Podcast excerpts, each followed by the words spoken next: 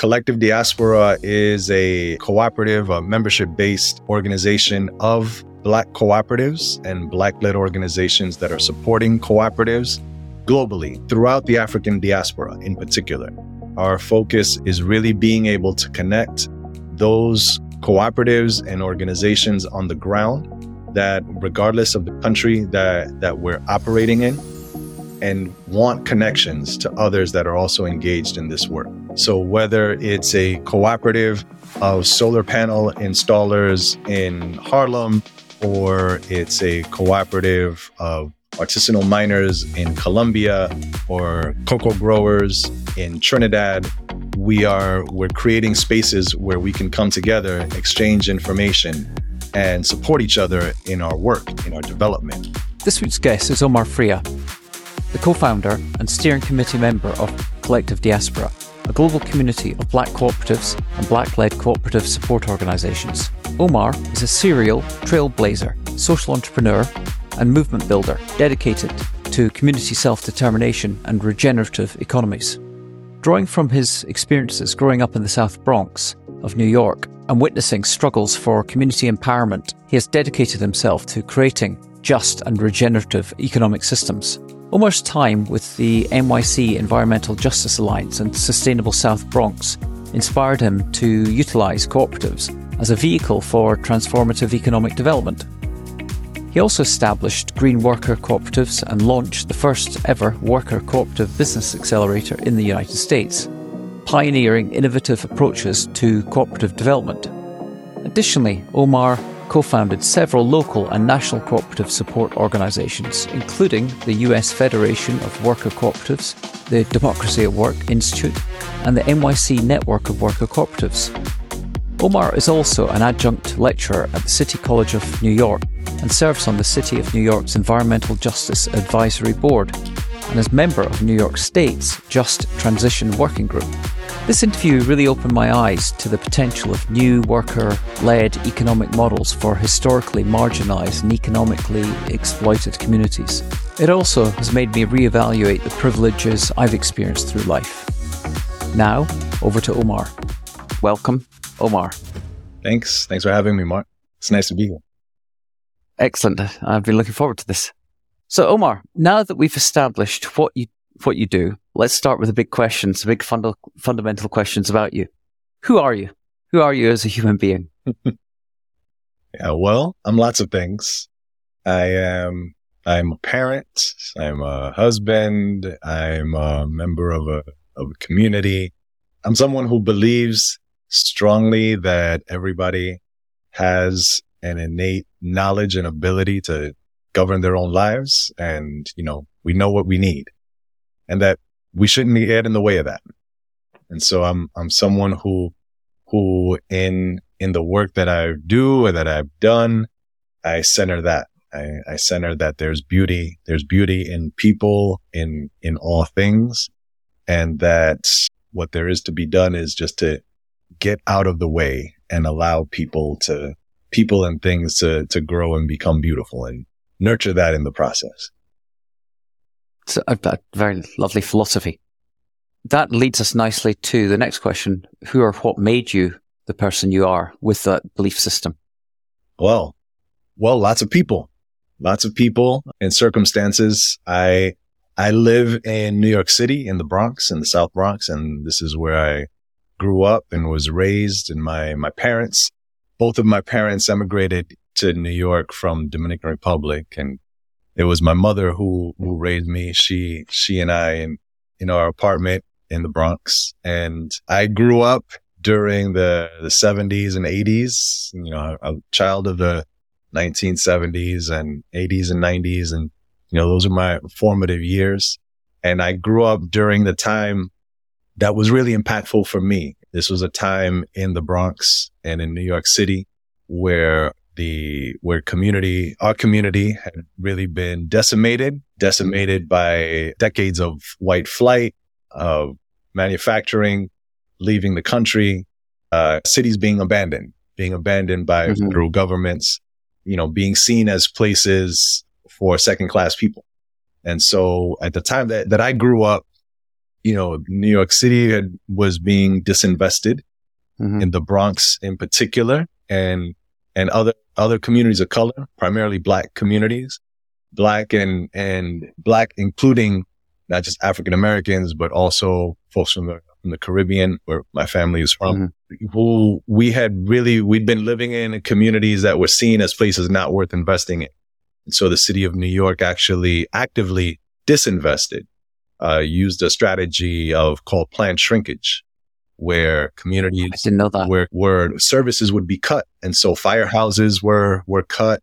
Really necessary services were cut. This is you know really emblematic of neoliberalism taking off, and the res- so was that the, the Bronx became known as a place that was full of burning burning buildings. And it was seen as place of burning buildings because buildings were actually being burned, but not by residents. They were being burned by landlords who were making an economic decision that they would get more money from insurance payments than on their property than they would on actual rental payments because people just had less and less money. So this was something that happened all over the place. Contextualize that in terms of the time, because a lot of people might not be aware that New York as a city was bankrupt mm. in the 1970s. But obviously, oh, the time period you're talking about must have come after that bankruptcy that led to certain decisions around social services being de- being deprived in certain communities, like you're discussing the Bronx. Absolutely. Uh, that period, it was probably around the time of Reagan coming into power and a lot of big changes happening, not just in New York, but nationally in the US yeah. with radically different economic policy that was being pursued under the previous administration under Carter. Yeah, not not that different. Not, Neoliberalism is still very much a, a driving force in the US economy and in cities because of organizing and because of, you know, folks on the left organizing and pushing back against it. It's it's much more difficult to move forward and there's there's opposition to the practice of cutting services to the practice of balancing, balancing the, the need for services on the backs of poor people instead of taxing companies that are earning profits. And, but we still, that is still very much the driving force behind the U.S., whether it's at a local city level, state level, or federal level. And we still have, you know, multinational corporations based in the U.S that get tax breaks that are well beyond the what you or I, you know, av- or an average person in the in the United States is getting. It's funny you as you're saying that. I've had a conversation with another South Bronx resident and difference maker, Paul Lipson, mm-hmm. who I believe well. you know.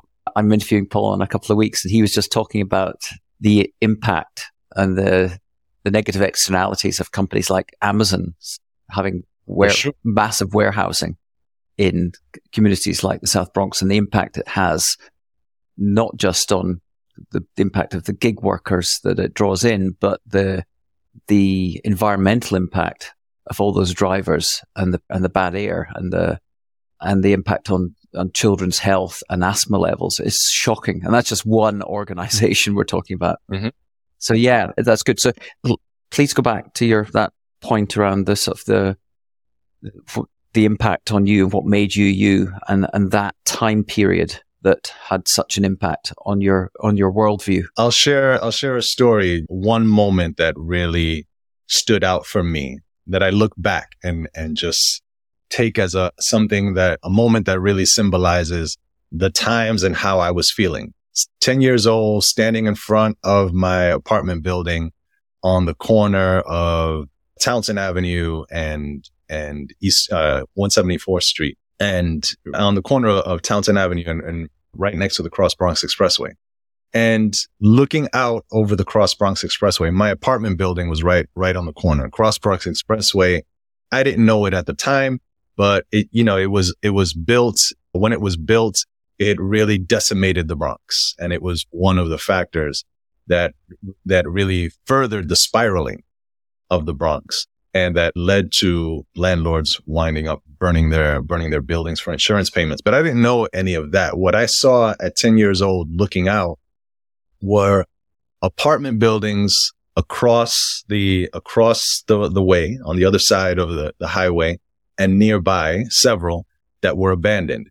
And in their windows, in place of windows were silhouettes, paintings, images of, of silhouettes of people, of potted plants, so that if you actually drove by, you were on the highway and you're driving by, you wouldn't notice.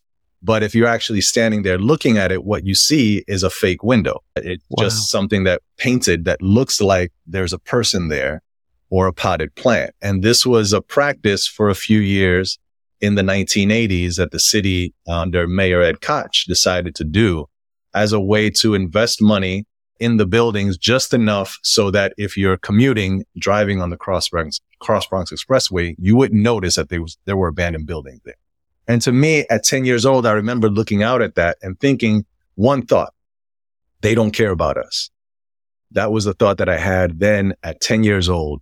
And they, they being the city, you know, predominantly white, and that's, that's who is in city government and us being my community, African American, Caribbean, Dominican, Puerto Rican, you know, all, all of us who are, who were there and, and so I completely felt left out and felt like, you know, and thought to myself, why don't they, the city, invest money in actually fixing up the buildings, you know, or, you know, and allow people to actually live in them as opposed to just covering up, making them pretty for passersby. And this is, you know, this was really a symptom. This is the symptom. This is, this is part of the question of who is it that is driving decision making? Who, who is a community for? Who are the institutions for? You know, who is the housing for? Who's actually getting to say what's present? This was happening in the, in the 1980s, but at the same time, there were other people in the community who said that, you know, this is not the way it should be and in other places. And this is what I became drawn to over time. So people who have come together and said, and, you know, in the Bronx, it was people coming together, taking over abandoned buildings, turning them into housing cooperatives, people taking over vacant lots, turning them into community gardens, basically people who are coming together in different places, organizing, creating some kind of collective ownership, management of resources and in order to meet their own needs. And that you know, I didn't have a name for that then, but that is what cooperatives are. And that is what has attracted me to cooperatives as a form of development of communities, as a form of people coming together where there's engaging in, in collective action for self-determination.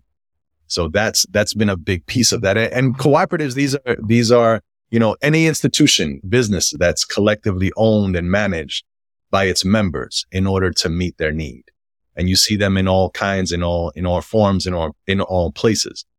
But this, this was a driving piece. I wasn't, I wasn't aware of cooperatives then. What I was aware of was over time was community organizing. I was aware of people taking these kinds of actions. As a teenager, uh, I fell in love with groups like the Young Lords Party and the Black Panther Party and, and saw these as as groups. I, I knew of people who were, who were part of those organizations in New York City at the time and saw them as ways where people were taking, you know, militant collective action and really organizing to meet people's needs in the community with this, with this framework that there is something that is not working in our current economic system and that it's not working in the sense that it, it allows for people people to, to live at the margins, uh, whose needs aren't being met. You know, the fact that there is inequality, we would call them, this is a market failure. The fact that, that people are, are going hungry, who have the capacity and the ability and the, the desire to, to get their needs met and, you know, to be able to put food on the table. These are breakdowns, but they're, they're intentional. They're, they're allowed, I should say you know, there, it's part of, it's just part of how things operate and it's accepted. So that, you know, the, the example that you, you gave using, talking about, um, talking about these last mile, last mile facilities that are, that are opening up in cities, you know, without regard for the environmental impact on communities, we're seen as the casualties. Uh, you know, it's, it's allowed that it's, it's okay. It's for the, for the purpose of having economic development, but that's not the only way that things need to go. And so that's, that's something that is, it's been there for me for a long time is that, you know, this is not the only way that, that there is. Then what other ways are there? Let's, let's create those ways. Recounting that story, that memory of looking out onto those buildings and recognizing, coming to the conclusion that they don't care about us.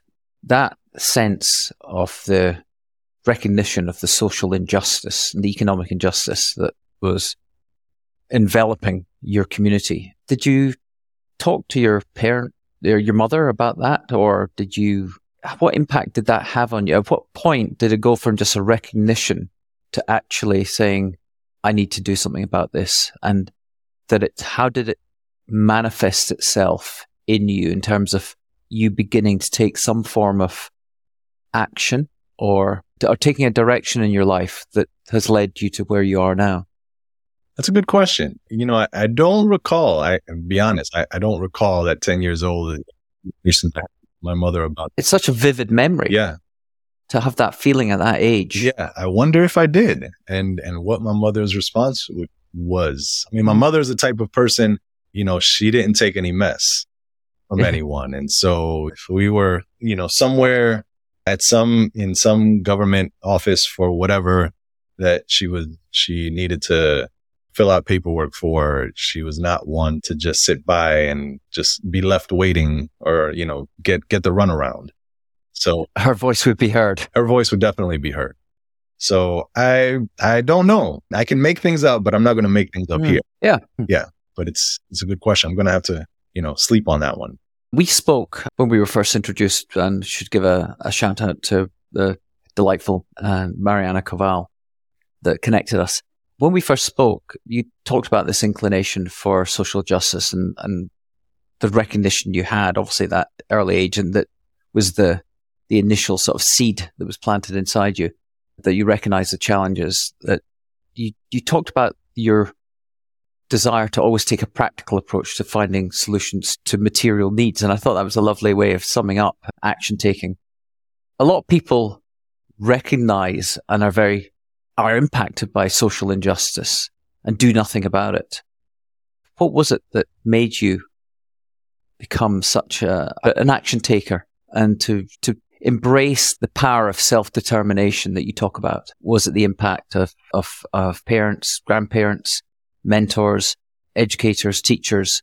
Or was it just something that was natural in you? Sure. It's, it's muddy you know, I, I have two chil- I have two, two children, you know, they're, they're 10 and 12. And, and as I've seen them grow over the years, that's a question that I've, I, I started out very much, you know, it's all, it's all nurture, but I don't know. Um, my, my two kids are very, are very different, you know, but you know, the circumstances change and at different points in time. Two years, two years apart. I'd say for me to answer your question for when I was a young person, you know, I, I am, I'm present to the many people who had been a part of my life that go beyond, way beyond the, the stereotype of what people outside of my community, outside of any low income community of color would think is present in a community that, that was and still remains the poorest congressional district that had, you know, very little access to good quality food, where there was a high, high rate of crime. There were abandoned buildings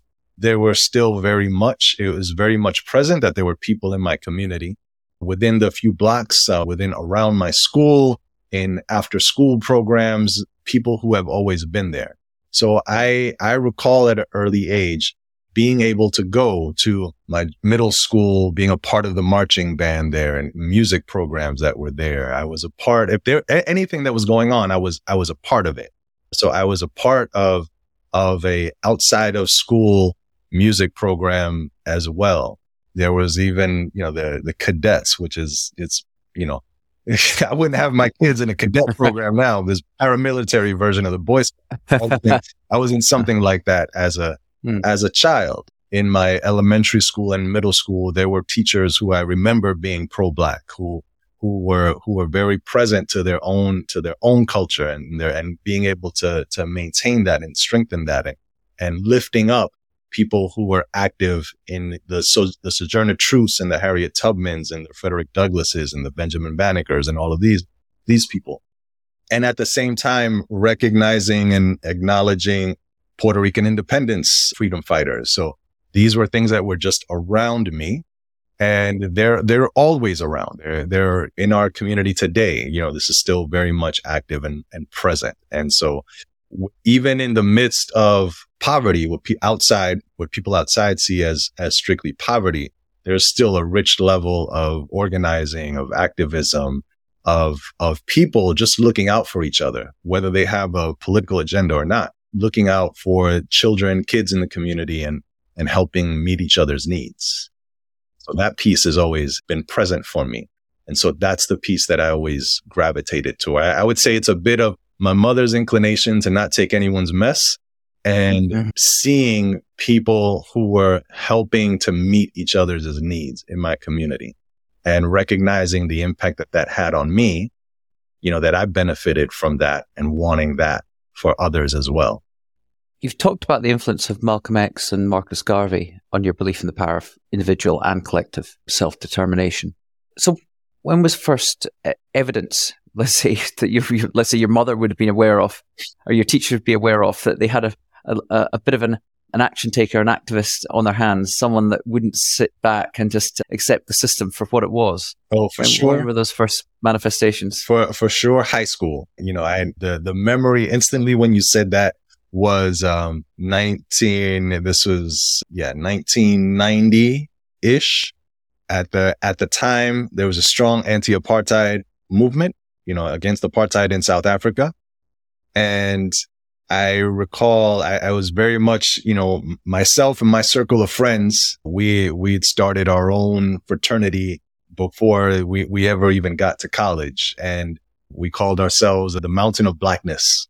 And Kiambi Roiro was, was our name. And, you know, I, I had decided that I wanted for us to really engage and be a part of the anti-apartheid movement and support it.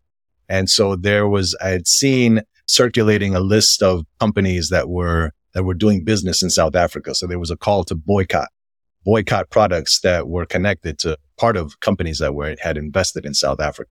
So I, I got a hold of one of these lists made bunches of photocopies and had planned to go out to Fordham Road in the Bronx and hand out these flyers. That day, it was a Saturday. That day, the lock on our door busted. Uh, it jammed. For some reason, the, the door would not open. My mother took it as a sign from God that I was not supposed to go outside, that something would happen. And, you know, keeping in mind, so my mother came from Dominican Republic. She immigrated from Dominican Republic during from the time during the time of Trujillo, who was a dictator in the Dominican Republic. what was his name? Rafael Trujillo, who mm, was a U.S. backed dictator at the time, and who was killed in the mid in the early 1960s, mid 1960s. And so her her understanding of protests were that you would get killed. And so when, you know, I was going out, I was planning to go out and hand out, you know, these flyers. And that's the kind of thing people had been killed for in the past in the Dominican Republic. The door was jammed. She said, this is a sign from God. Don't go out. I wound up going out the fire escape. Well, we live on the sixth floor. So I went down six, six stories on the fire escape to, to go out. So at, at that point, she already knew, you know, she had a handful and that, you know, I wasn't going to let a door being jammed stop me from, from going out and doing what I felt was important. Today, when we talk about collective action and creating sort of um, interest groups around injustice, it's easy to do with the inter- internet and the, the, the ease of social media and yeah. building awareness. But to do something that back then in the 90s, and when mainstream media was limited to what you had on sort of the, the, the channels on television and the, the newspapers. Mm-hmm. Getting access to that type of information, I mean, you had to actively sort of seek out and to dig for that type of information. It wasn't easily accessible. Sure. Companies doing business in South Africa. So that in itself indicates that you were not just socially aware, but politically aware as well. And of the, the power that you could have as an individual and that you actually took it upon yourself to do something like that. It was make it is a big statement. For sure. Yeah. You know, getting information is the first, is the first step and plugging yourself in to, to have alternative sources and not rely on mainstream media as your only source because there are lots of voices that don't, you know, don't get out there and information that isn't, isn't published. Mm-hmm. So just, yeah, having access to that was, was key. And then, then taking action on it was the next step. What were your early ambitions back then? Interestingly enough, my ambition by the time I, you know, finished high school, which was at the Bronx High School of Science, was actually to do what I'm pretty close to what I'm doing now. It was to be engaged in sustainable development. My intention, I had, I had a previous dream of becoming an astronaut.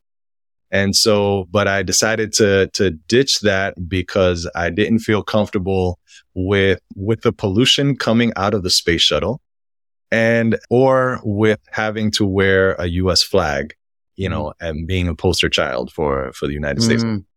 So both of those things, the latter one being, being more significant for me at the time. But, but if the Dominican those, Republic had had a space program, it'd be a different story. well, yeah, but for anyway, sure. Yeah. Yeah for sure. I did, but I, you know, what I came to after that was traveling throughout Africa and Latin America mm-hmm. and supporting being part of sustainable development projects and working with people on the ground to, to really meet local needs in a way that was sustainable, that, that was ecologically, you know, ecologically in sync or in sync with the with the ecology and that mm. supported community needs. So what sparked you know, your interest in pretty much along the lines of, of where I've been at. I mean that's a, again early proponent or advocate for environmental justice or sustainability back in the 90s. It wasn't really mainstream. I mean, there was a, obviously growing data of the impact that we were having on the planet, but there wasn't much evidence of people at your age really making a stand and talking about the need for sustainability in the 90s. What was it that built your awareness and consciousness of the need for some form of action? I wouldn't say it's still, it, it's still, it's certainly not the mainstream at this point in time. And so, and I would say at any age for every generation, as long as, as, you know, society has been engaging in rampant destruction of the environment, you know, anybody who's, who's sensitive to that and who decides to move and to organize against that and in favor of sustainability is in a, a tiny minority. But regardless of that, we still keep moving. You know, that has grown. There's certainly more mainstream consciousness of environmental impacts, but that's as a consequence of the consequences of environmental destruction becoming much bigger. You know, we're seeing the things happening now, you know, the, the increased power of hurricanes and, and environmental destruction, the warming weathers, changing seasons. We're seeing those things now that others had been talking about 30 years ago. So you know, it's just as, as it becomes more, more obvious, more people are being, are becoming engaged. For me, then what impacted me and had me aware was, you know, my, my mother and I was, were big fans of watching, watching nature shows on television. So public television, PBS always ran the nature series. So I would sit there you know, in the evenings with my mother and we'd, we'd hear David Attenborough and his British talking about lions mm-hmm. and, and cheetahs. And, you know, it wasn't, it wasn't until later I started to wonder, well, where are the people in this? But, you know, even, even with that, it was, it had me aware, present to the, to the environment as, as something to care about. It was, it, it later on, I became, I became present to the need to integrate the full environment, the full picture, including the urban environment into that picture of what is the environment and what is it that we need to care about. But that, as far as an early point, you know, that was, that was an entry, an entry place for me. It was much, it was not too much later on, but, but it was, it was a bit, you know, somewhat later on where I became aware of the environmental justice movement that had been growing in the United States, you know, from, from the South to, to New York to California, where people are being community, community residents are, were engaged in fights against polluting, polluting facilities, whether it's toxic landfills or power plants or, you know, chemical companies, where in each of these places, the dynamics of race, uh, racism were still, were very much present. And in recognizing that my academic and, you know, interest and in and personal interest in the environment got melded with with my passion for racial justice in my communities. And so those two came together in the environmental justice movement. You went to study at Morehouse College and then laterally at Miami University. How did activism manifest itself during those early, during those educational periods? The connection of, um, particularly the connection of the environment, the cooperatives, self-determination, as a, as a concept really came together for me during those years when I was in college, not in the academic setting, but outside of the university where I started, I started at Morehouse College in 1991. That very spring, Rodney King uprising really took off. And for those who, who don't know, Rodney King was our equivalent of George Floyd. He was the first first person who's beating black man who's beating what by police was actually caught on videotape. They had tape then, not phones. And it really set off, you know, a huge, a movement. It, the, the trial and the acquittal, the acquittal of the police that were, that engaged in that beating really, you know, it touched a nerve all across the country and it led to uprisings from that that moment for us, for me on that on the campus of the Atlanta University Center, which is Morehouse College, Spelman College, Clark Atlanta University, Morris Brown College, all of them together, that really became a spark, a galvanizing point. And so it brought many students together across the, the campuses to form Uh, an organization became known as Students for African American Empowerment and we we organized and we you know we were involved in in protests against the uh, Confederate battle flag on the on the Georgia state flag. Actually burned the the battle flag off of the off of the state flag several times. And you know today it's, it's no longer it's no longer there. It was it was removed some years later. But these and, and many other actions were ones that that we engaged in. I became very focused on, on issues of economics. And so that, that became, um, an important place for me to, to really focus in on what were the things that could really impact, impact our communities that could really impact the, the daily life, the meeting the needs of people in our community, black people, and really creating the space for that. And so that is when I had really started to think about cooperatives as a place for organizing. Cooperatives, you know, having institutions, businesses that are owned and controlled by their members, whether they're shoppers at a supermarket or workers are otherwise employees at a, at any business or where there are people coming together as producers to, to get their needs met, to lower costs, to really be able to get their, their product and empower people themselves to really own and control their own enterprises. So the Federation of Southern Cooperatives was, was one that I had heard of. So that was a, they're, they're like the godparents of black cooperatives. These were people who really were, were important, important in the movement. And I saw as really a place that people who reflected me and reflected others around me in taking this idea of cooperative enterprises and really putting it into practice right there in the community. In this, in this case, in the, in the South.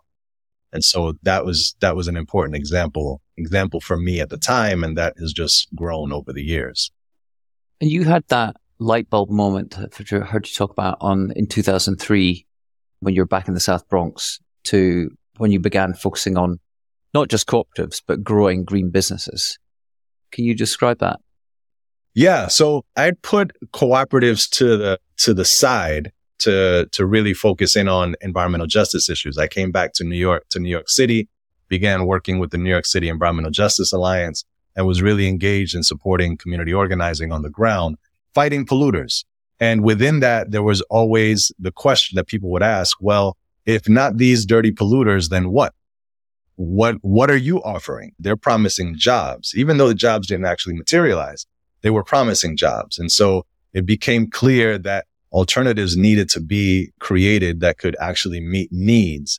And so I and others became involved in searching for those green businesses, those green alternatives. Basically, I, I, was looking for benevolent green capitalists that would, you know, parachute out of the sky, wanting to operate in the South Bronx or in Brooklyn and other places and was having surprisingly a really hard time finding any. So after a point, it, it became frustrating.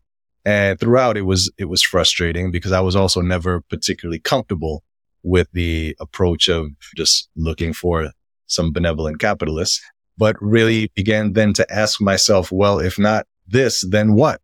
What would an ideal business be? What would, what would a business look like that I would feel comfortable with that would be a good neighbor just by its structure, not because of the, the whims of a founder who would eventually leave, but is actually the structure of the business made it so that it became a good neighbor that was good to its workers and good to the surrounding community. And that clicked for me in that moment. What could do that was actually the cooperative business structure, particularly worker cooperatives as far as being, being good neighbors, but cooperatives generally that these are, these are businesses that are owned and controlled by their members and their members are from the community. And so to the extent that members are from the community, then the operations of that business are going to be one that meets community needs broadly because nobody wants to gas their own neighbor and they don't want to gas their neighborhood. So you put things in place that are actually able to ensure that your community doesn't wind up being getting the raw end of the deal, that doesn't wind up being a dumping ground for polluting industries. I had seen too many instances and fought against too many companies that had overseas headquarters or out of state headquarters, you know, CEOs and, and management and employees in some cases who did not live in the, in the community that they were operating in, particularly at the, at the upper management level. But there was always a recognition, you know, if the smokestack actually pointed to your boardroom, you would be making very different decisions. And so to bring an ecological reference in, we talk about negative feedback loops. You know, a negative feedback loop is an, an action that results in a, in a negative impact, uh, that winds up coming back to you. And that in turn, you, you are, you're feel, since you're feeling the impact, then you change your, your, you, you have sense, you're going to change your action, your next action. So, you know, having businesses that have these built-in negative feedback loops that say, okay, we won't pollute because if we do, it's going to immediately hurt our interests, you know, that's the kind of structural change that needs to happen. But that's not how our economic system operates. We have businesses that don't feel the impacts of their, of their actions. Impacts are external. The costs are all externalized. It, whenever there's a, an impact on any, on a worker's health or safety, on a community's health or safety, those impacts are, they're offloaded. The company doesn't have to pay for those in any kind of way. So if we, if we look at how to actually structure a business that does, then we have to look at, you know, who are the owners? Who are the workers? Who are the people that, that have to bear the direct cost of that, that have to feel the direct impact of that, of that decision to, to pollute, that decision to say to workers, we're not going to invest in protective equipment. We're going to put the burden on you to protect your own, your own self, your own health and safety. It's very, a very different kind of circumstance. You know, I'd, I'd visited a, a worker owned factory in the Mondragon region in Spain. And something I share often with people is I was, I was blown away by one instance where I'm walking through the plant and there's these, there are these huge silo, these uh, silos within the middle of the factory floor that in, in any other plant in the US would have been extremely loud to the point of being deafening. But in this particular plant, it was actually dead quiet. And what was brought to my attention and to the attention of others is that the reason why it was dead quiet was because the workers in the plant made the decision that instead of putting the burden on themselves, on individual workers to wear protective ear equipment, that they would actually just cover the source of the, of the noise being the silos themselves and just covered them completely. And so that puts the burden, then it puts the cost on the company as a whole to protect its workers as opposed to the individual workers themselves to protect their own hearing. That's a huge difference. And that's, that's what it looks like when you make a structural change that has deeper and deeper impacts. It's funny there, there aren't any, not that I'm aware of anyway, any venture capitalists exist to help grow and nurture cooperative based businesses. Maybe that is something that that needs to manifest to actually sort of accelerate sort of the changes that you're talking about? By and large, uh, you're right. There, there are not venture capitalists that are beating down the doors to invest in cooperative enterprises or worker owned enterprises. They don't see them as being able to generate the high rates of return that they're looking for and because they they're not set up for that. They're they're set up to meet the needs of their members and generating generating a return for their members. But I, I will say there is a growing movement of people who are engaging um, and are really developing a field called non-extractive finance that are mm, out to to really create vehicles and channels for those with wealth to invest in cooperatives and cooperative development. And so there are great organizations like the Seed Commons Cooperative, which is uh, operates across the U.S. And these are a network, a cooperative of local, local cooperative development lenders who invest in called? cooperatives. So they're called Seed Commons. And ah. so it's a great, a great network, a great cooperative of all of these different local lenders and all they've pooled their money together so that they're able to to make bigger deals.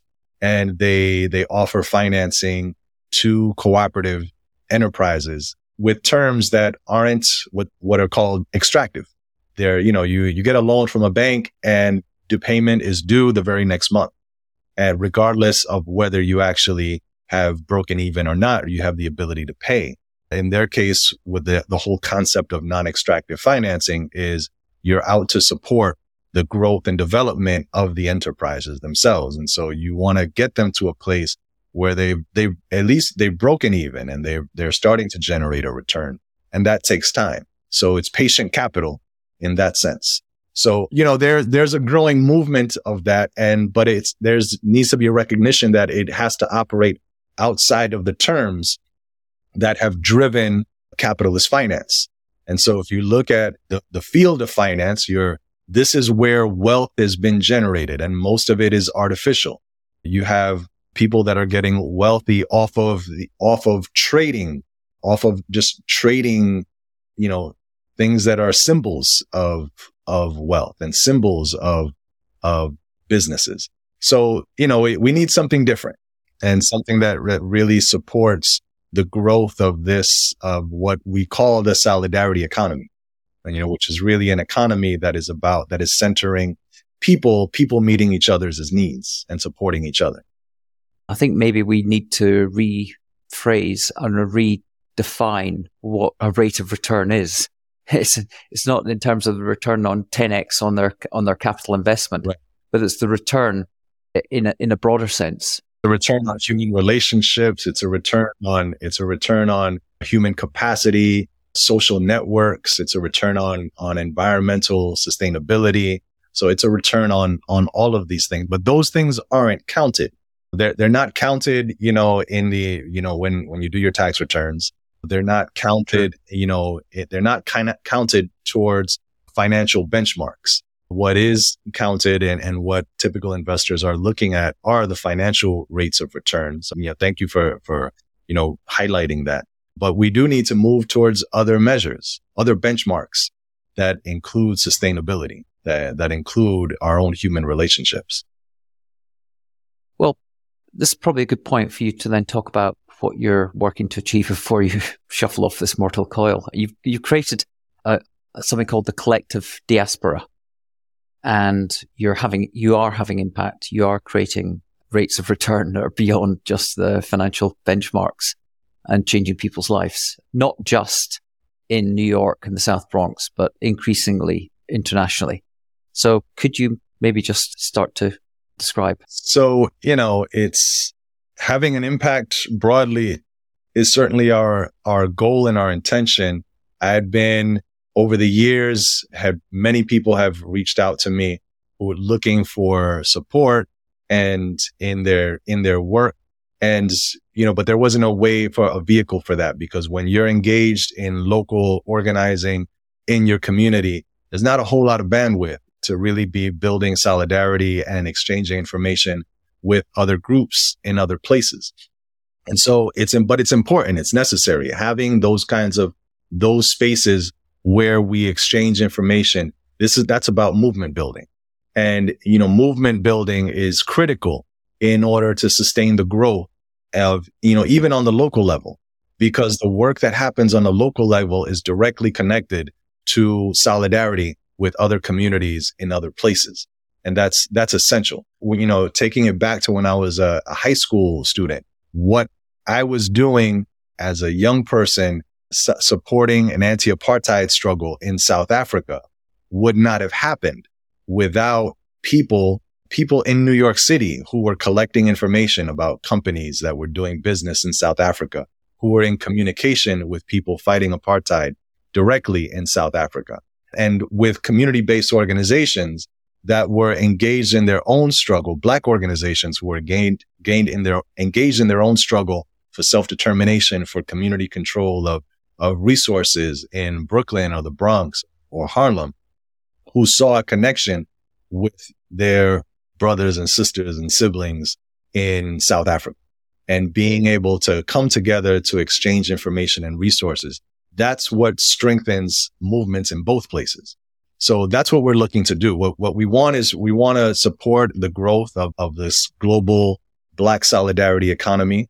There's a solidarity economy and movement all across the world where people are, are engaged in cooperatives and mutual aid projects and really coming together with other mechanisms for measuring growth and development and, and whether, you know, even to public banking. So these are all things that are under this umbrella of a solidarity economy. But in order to have a solidarity economy that is powerful, that's strong, that's coming from the bottom up, then there have to be these strong networks.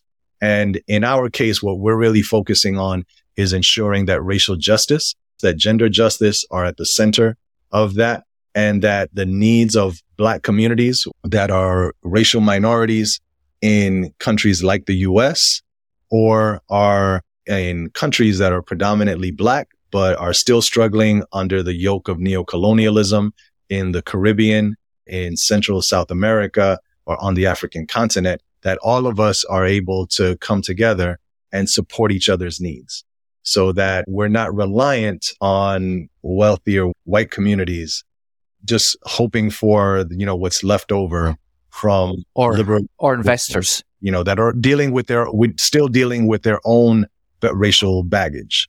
So, you mm-hmm. know, we want to make sure that we're supporting each other in our own growth and development.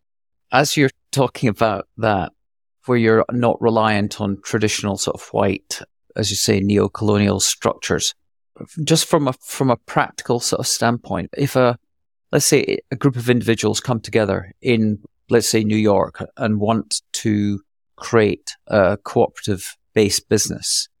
What's the difference in terms of how would they go about creating that structure? Is there a framework for what a cooperative is? I mean, I'm familiar with cooperatives because I grew up in the UK and the cooperative movement was a began with something called the Rochdale Pioneers in 1844 and became a 35 billion pound sector in the UK.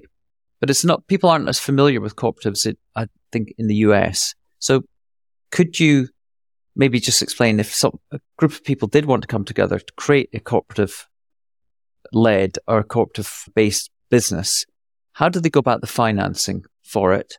What's the form, the, the process of a formation of a company? If it's, is it an LLC? Is it a a non LLC? Is it a, is there another structure? Okay. So there are a few different avenues or uh, a few different balls that are, that one is juggling when you're launching a cooperative. So if anyone here, anyone listening wants to launch a cooperative of their own, there are a few things you need to be mindful of. So first, what the country that you're in or the, the state, if you're in the United States, you know, the state that, that you're in has its own laws that impact how you are actually going to formally structure if you choose to, to formally structure your cooperative enterprise.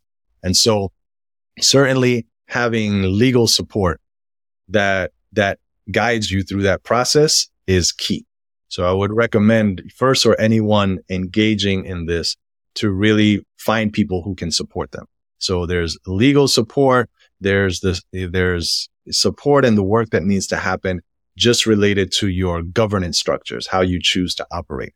A cooperative is still a business. It's important and it's, it's critical that you really be clear on your business model, how you're actually going to be able to provide the resources that you want, the resources that you want to provide, whether you're installing solar panels or whether you're, you're running a mining operation or you're running a, you know, some artisanal jewelry operation or consulting, whatever it is that you're doing, you need to be clear on what you're offering your customers, how you're meeting their needs.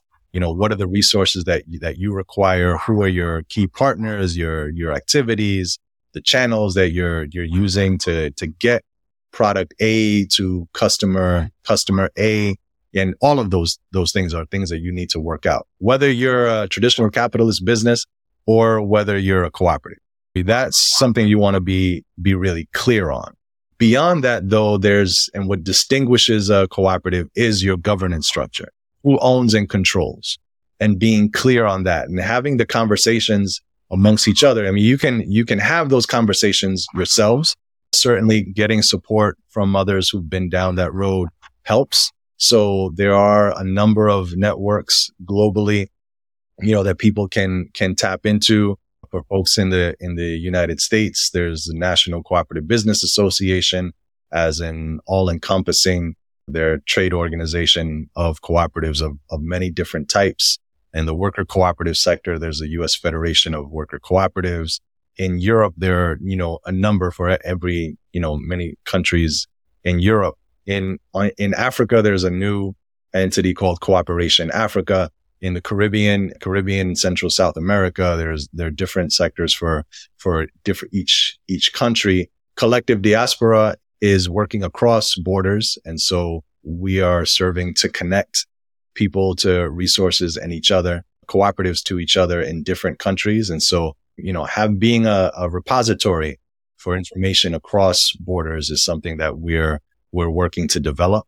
I wish we had that right now on our on our site, mm. but we but we don't. But that is that is in development. Th- so that's exciting because that's definitely what's going to be needed for people to come together, find that resource to feed off each other's experience and knowledge, and and have Absolutely. those resources to accelerate the the growth of this type of structure. Just having the information is is the first step because it's mm. not something it's not something that's taught. It, it's not taught in most places. It's in business school. No. Yeah. It's not the, the, the, typical way of starting businesses. So it's not talked yeah. about, you know, not only in business schools, but even just in popular discourse, you know, mm. on hmm. television or, you know, on in social media. It's not, it's not the way things are. you wouldn't see it someone pitching it a shark in Shark Tank. no, no, you would get lots of, lots of uh, strange looks. Yeah. Lots of strange looks and bizarre questions. So you you're a fellow of something called Echoing Green. Yes, um, that's right. Could you could you just describe what that is in New York and the impact that's had on you? Well, Echoing Green, the Echoing Green Fellowship is awarded every year to change makers around the world, actually. And so I was, I received an Echoing Green Fellowship this past year. So less than a year ago. So I'm still in that first that year of the, of the fellowship. And so it's been, it's been a great resource. Certainly it's provided some initial funding to be able to launch collective diaspora. And so it's allowed me the space to be able to engage in this work, coordinate activities for our our steering committee. We're a 14 person steering committee and that's building this out and really building out the infrastructure that we need in order to, to launch this. We have, we have many big aspirations. You know, some of the uh, initial ones that we're, what we're currently working on is really mapping out the global black solidarity economy and really, and building out a, a platform that allows a crowdsourced platform that allows people to, to identify black cooperatives in their own country, in their own, in their own place.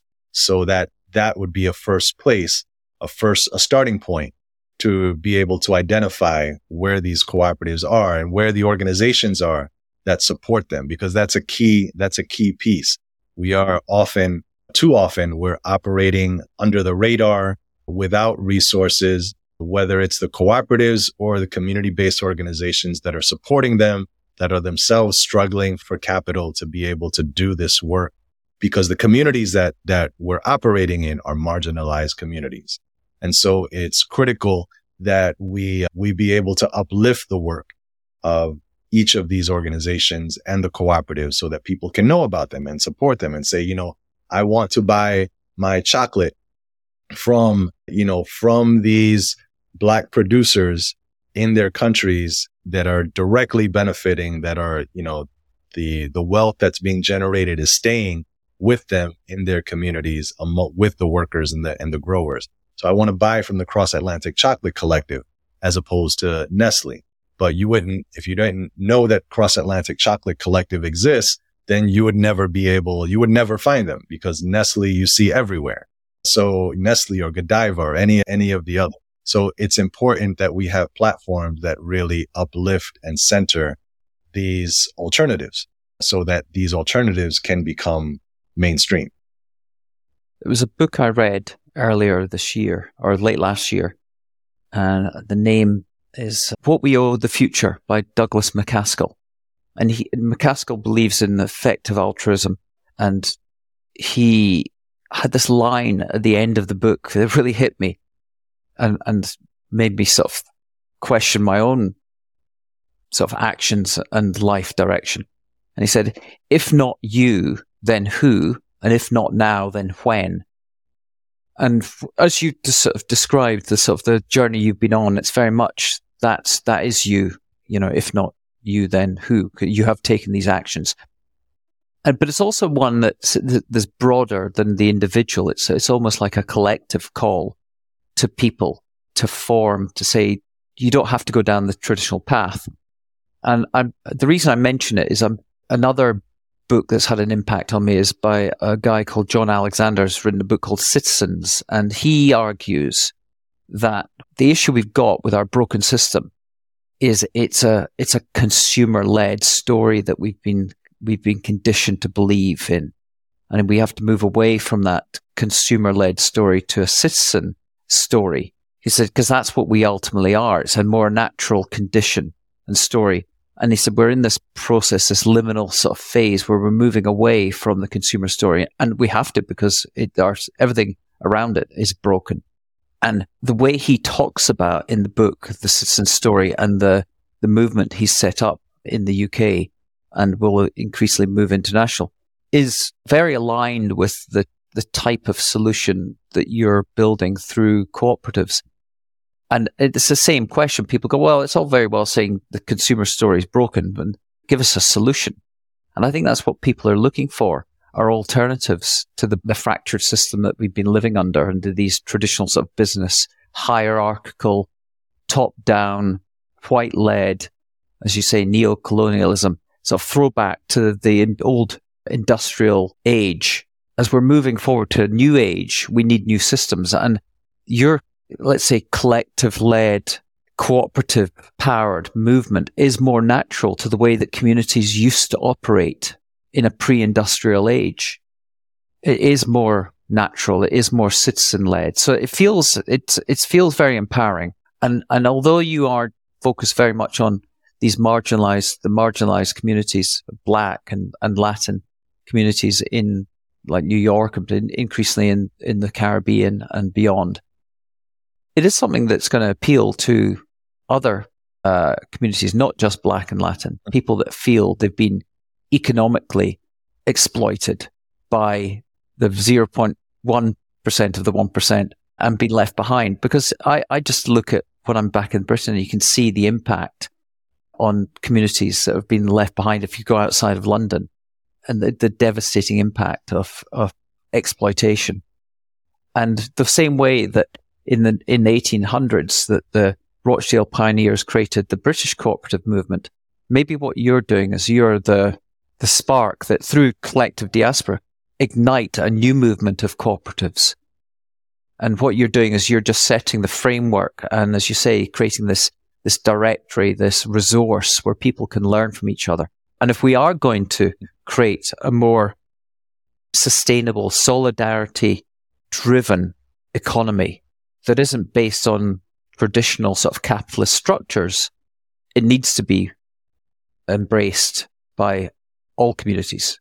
So, you know, something to be, to be present to is that yes. my, my outlook is that there is no new spark or there, there isn't, you know, a spark of a new for a new movement. There has been, there has always been, you know, as you, you mentioned earlier, there's been a way of operating, a way of managing and distributing resources that people have been doing, doing collectively since we've been living together in human societies. The way we have been distributing resources has changed over time.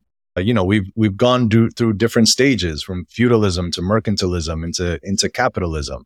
And so the, the, the push towards industrialization has been very much, you know, a part and product of this, of capitalism and this, and this shift. And that has introduced a way of operating, a way of, you know, setting up enterprises that have this employer employee relationship that really drives as, as driven, has driven this.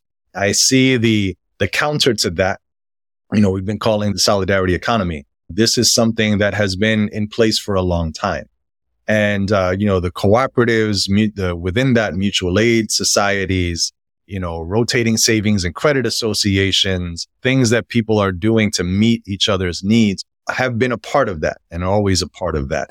The work that we're doing at Collective Diaspora is to strengthen a piece of that to strengthen that within marginalized black communities that have borne the brunt of capitalism's effects since the, the dawn of the transatlantic slave trade, which was right there uh, and nurtured the growth of capitalism. It was both things were happening at the same time.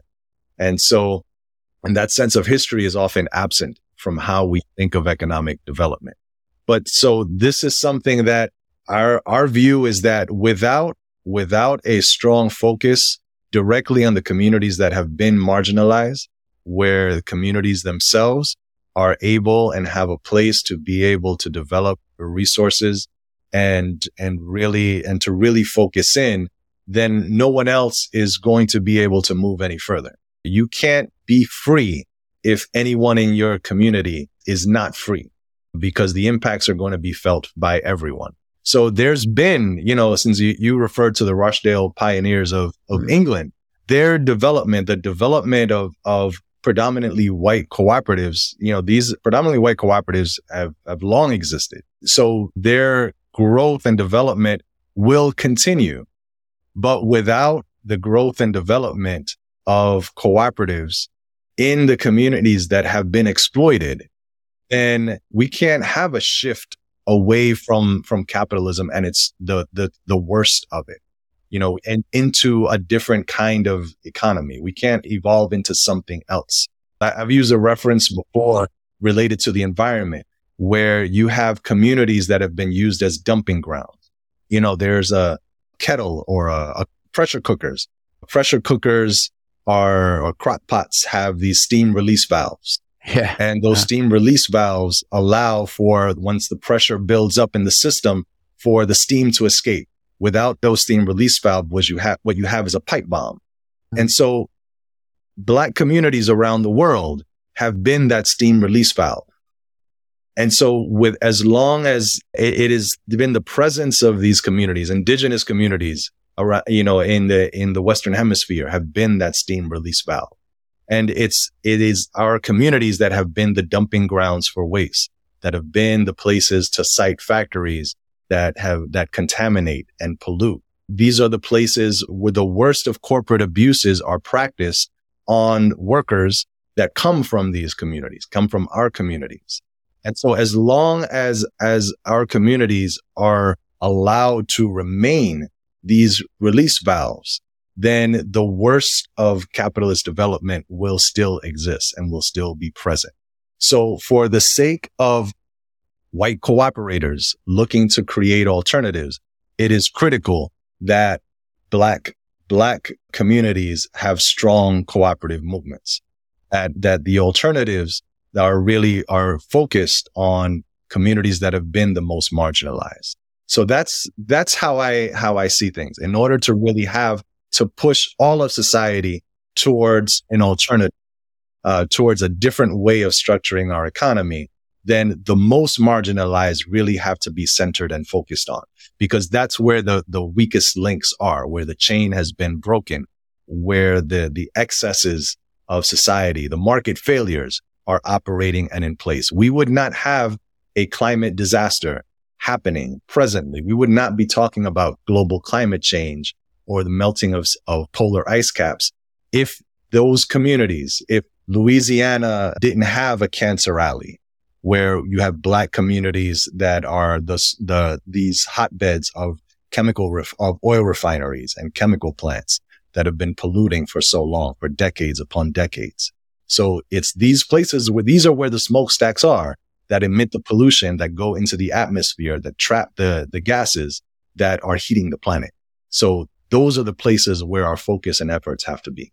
That's brilliant. That, that's really clear to address the, you know, the exploitative and extractive impact that these businesses have had on on these communities. You're right. It it has to change, but it's probably sort of it's slow there's there needs to be more awareness of the what you're sure. talking about than there is at the moment. But what you've done brilliantly there is you've you've pieced together the fact that it's not just about environment. You can't look at that independently without thinking about it in terms of the exploitative nature of the way that our economy has been on these communities of color. Absolutely. And whether it be indigenous sort of people or even within the sort of the, the US or in my country in the UK, the, the reimagining of business starts at, at a community level. So what you're doing is incredibly important. I mean, with collective diaspora, I mean, you've, you've been on this journey for a while. You've got this echoing green fellowship. You've got a long way to go, but you're obviously sort of a very driven individual. What's your ambition for a key date like 2030 that's been set by the UN Sustainable Development Goals for hitting certain tar- climate targets, you must have your own ambitions of where you want to be by 2030 and beyond. I, I tend to make, uh, I tend to have lofty am- ambitions that time frame comes and you wind up having to, to push those back. So with that, I, I, I will say I, I, I inter- recently interviewed a coach called Barbara Doust and she talked about having big, hairy, audacious goals but underneath those big, hairy, audacious goals, having smart goals are your steps to get there. Yes, that is that is critical. I'm I'm learning to get better at that mm. for sure.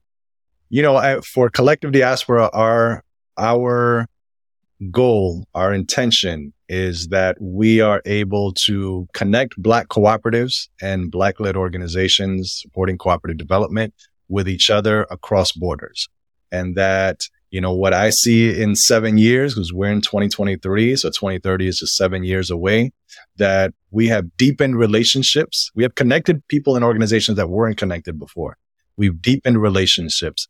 We've put cooperatives and organizations on the map with others around the world, and we facilitated opportunities for trade between them so that there is a greater sense of solidarity, of uh, Pan-African Black solidarity across borders that is leaving move, local movements stronger in stronger positions so that we have groups that are in Colombia, in Trinidad that are, you know, in much stronger positions and are able to advocate for themselves with the full knowledge and support of their brothers and sisters and siblings that are organizing for to similar effect and with similar circumstances in other countries as well.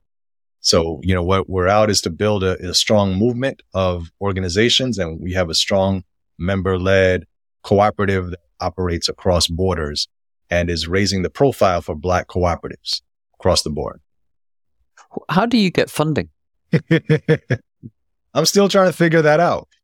yeah, no, the reason operating right now with a fellowship from from Echoing Green, and mm-hmm. so a big piece of my job now is really beating the bushes and and finding the support, mm-hmm. institutional, individual donors. So we are certainly looking for support. So if anyone out there looking mm-hmm. to donate, please do. You can reach us, uh, uh, Collective Diaspora.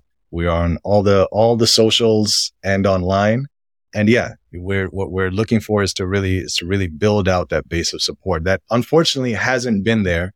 It's difficult for cooperatives, for those who are developing cooperatives. And mm-hmm. it's especially difficult for people of color who are mm-hmm. black and indigenous in particular that are organizing for the development of cooperatives. You're an essentially an accelerator for cooperative startups. And as you because if you think about likes of Y Combinator, they all learn from each other, these businesses. They all benefit from the, the mistakes, the learnings as they, it becomes a process of emergence. And you're at that early phase. So in a sense, anyone that's investing and supporting you is helping accelerate the growth of new economic model. Absolutely. That will benefit both the planet and the, and the people and these exploited communities that have borne the brunt of the extractive sort of uh, traditional economic model. So there are organizations. I mean, I think it, makes me think as you're talking of someone like, uh, you're familiar with Acumen? No. Jacqueline Novogratz's organization. Okay.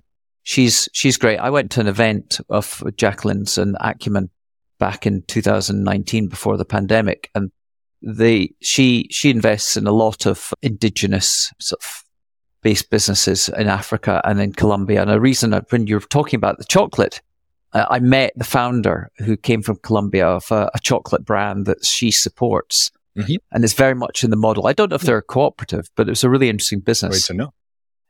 So I would I would reach out to Jacqueline if I were you and the Acumen movement. Well, connect that, us, please. Well, I, I, the problem is I don't I don't. I've been trying to get to Jacqueline for a long time, she's one she's one step away from me in my connections, but I will do. But but I think my role is in what I'm doing with the podcast is to start to co- connect other difference makers and change makers and people that want to see a better alternative, mm-hmm. but might not be aware of people doing important work that is aligned with their interests. So anything I can do to connect you to some of my other guests where there might be some benefit from you coming together is what I'm trying to do with this, these what I'm calling random collisions. Yeah.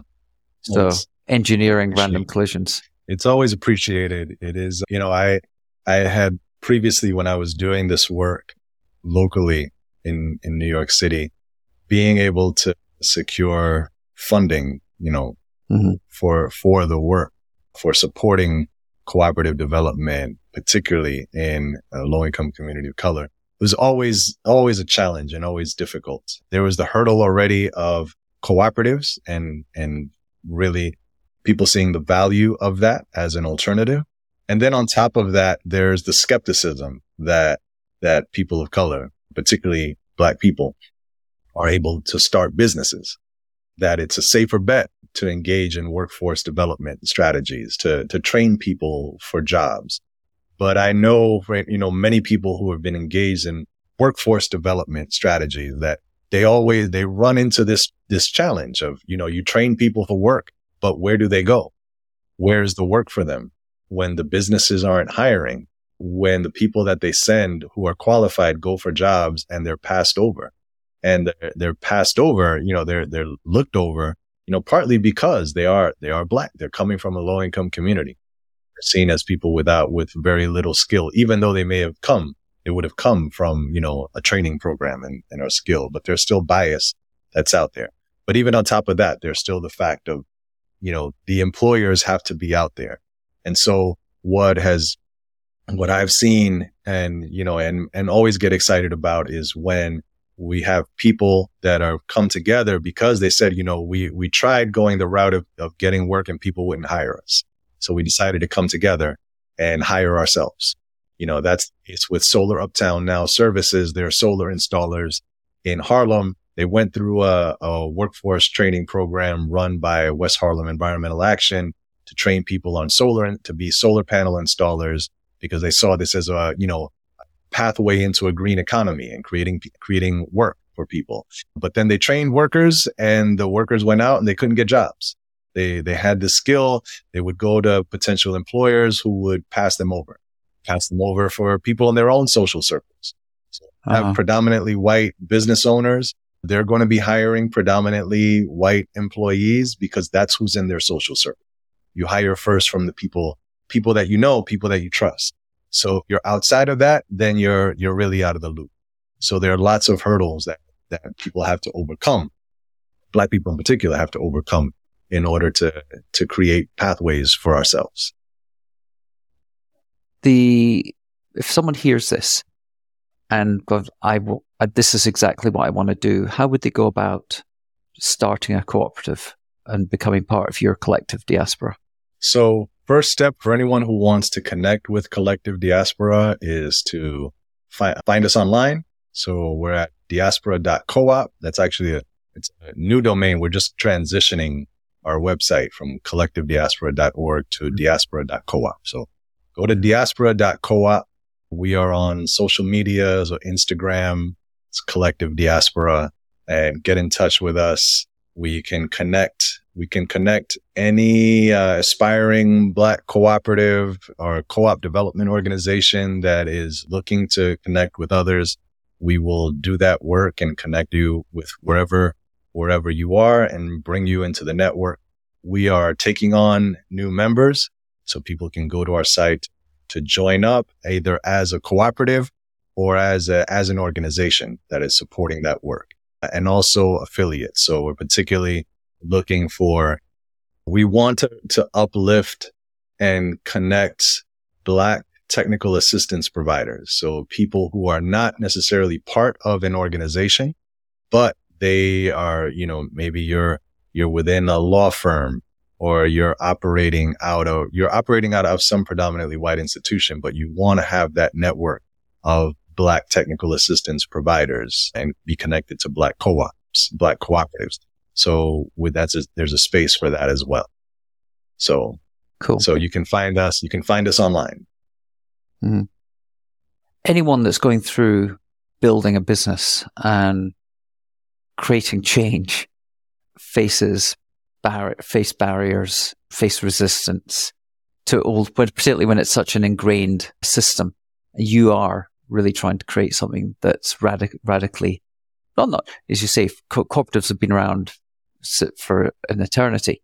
Um, but you're trying to overcome a traditional entrenched system. How do you remain sort of resolute and resilient when the journey at times must be hard? Hmm.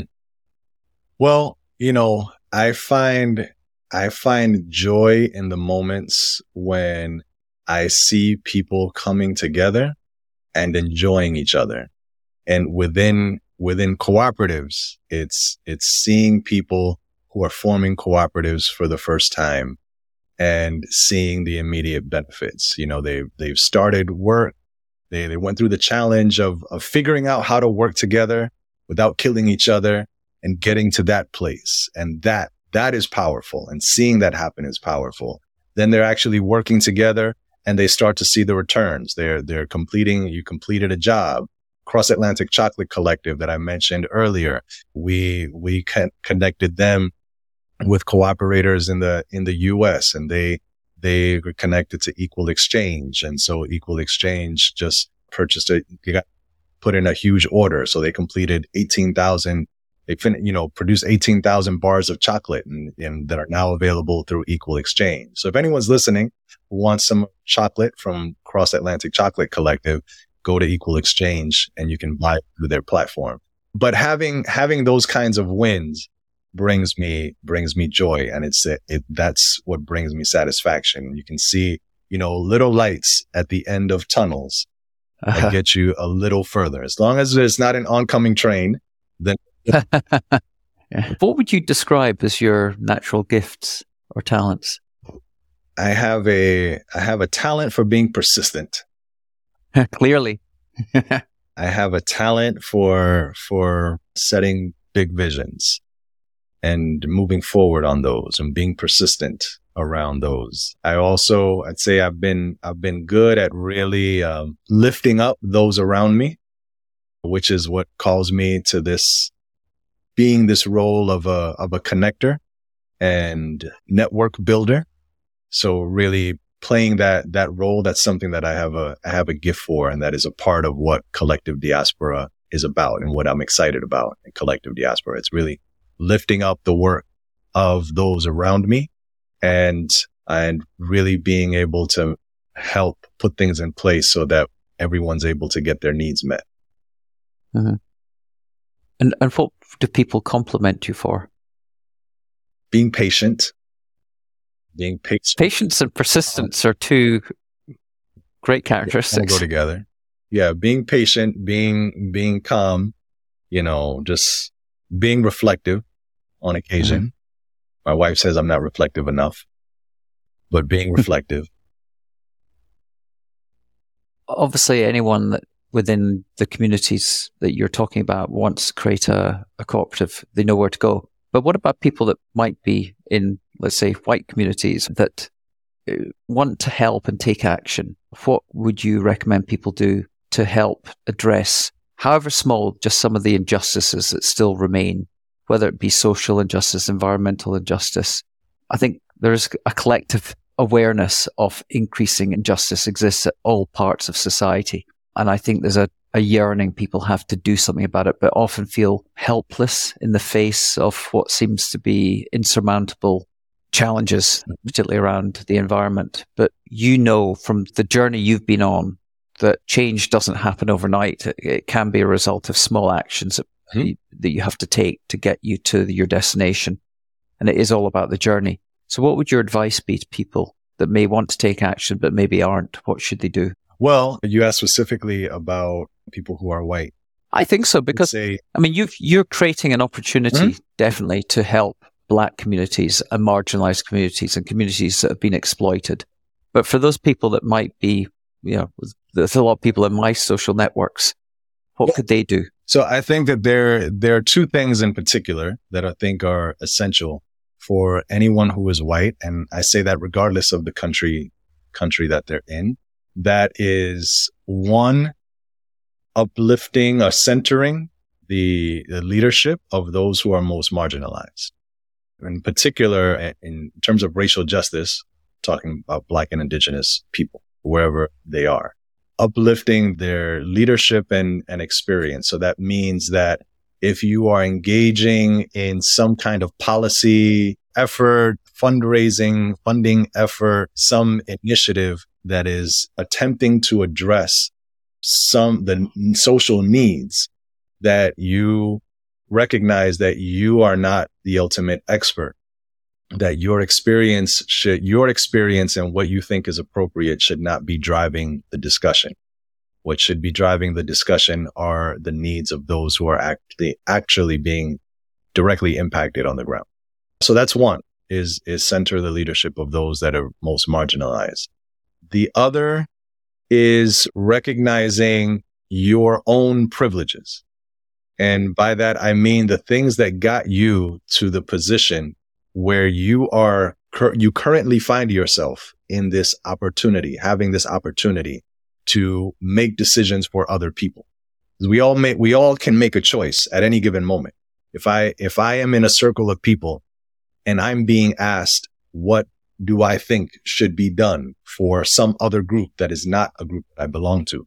I can make a choice to either go along with it and give my suggestion or, you know, trying to turn the tables and uplift someone else's leadership.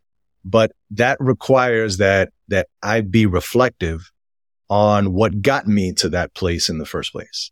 If it's my own financial backing, in my case, I'm a cisgender male. I own a home.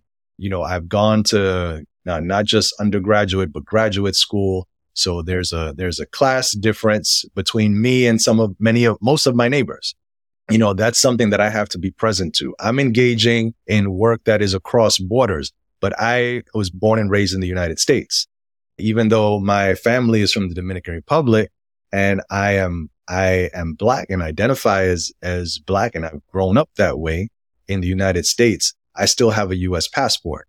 So I can go to places without being stopped at, at immigration, without, I can go to places without having to stand, wait for years for a visa. I can get preferred treatment in another country because people will see me as being from the US and you know, privileges that, that come with that. So those are things that I have to be present to just in our own conversations around how we build this international cross border alliance because everyone is not coming from that, from that kind of a place. So those are things that, you know, to, to be reflective of your own, your own social position, whether it's, we're talking right now, you ask related to, to race, but you know, it's across the board, race, gender, class, sexuality, you know, all the different manifestations, nationality, all of those things. So those two things, you know, okay. uplifting the leadership of those most marginalized and being reflective of your own social position or your own privilege. Well, I'm really look forward to witnessing the growing impact that you're going to have with collective diaspora. I think it's it's only going to scale and grow and become more of the mainstream as we transition away from our old extraction sort of driven economic structures and exploitative organizational structures to something that's more based on justice for all. So anything that I can do to engineer serendipitous connections and random collisions, we'll definitely be doing that over the next few weeks as we get this live. So, and if there's anyone that you see within the network that you want to connect with, then just shout and we'll connect you. And that leads me to the last question, which is who do we interview next? there are many people that I, I can think of, you know, two, there, there are a few, you know, many people, you know, if you, you got a list, I can make it for you one that one that I've, I've mentioned mentioned some. So Jillian Goddard at the Cross Atlantic Chocolate Collective. She is co-founder of the collective and has been a lead facilitator of that that growing co-op. And so they are, you know, cross border as well, covering six or eight different countries in on the African continent, in the Caribbean, and in the US, and has been doing amazing work. Dr. Caroline Shenaz Hossein eh, out of the University of Toronto has really been doing really important work uplifting, rotating savings and credit associations and the economic tools that of black women across the diaspora that really are, you know, alternatives to how, how extractive financing works. So, mm. you know, these are, that would be really interesting. Yeah. Yeah. No, she's been, she's been doing great work and has been key in helping form a, a council of black women who are organizers of these rotating saving associations. So those are, those are two in, in particular that I think you should definitely have on your show. Well, let's start with those two. The other, the other person as well that uh, springs to mind that you should talk to is Yvonne Moore. She runs Moore Philanthropy. I like Yvonne. She's doing great work as well. Great. Excellent. I've enjoyed the conversation. I just think all these new structures, new new communities, collectives, it's just it is the future. So I think it's just a really it's exciting to be part of that journey. So I just wish you all the best of luck. Thank you. And let's let's just make this beginning of the conversation, not the end. Yes. Yeah, I cool. appreciate you inviting me to be on the show and us having this conversation. So it's been great.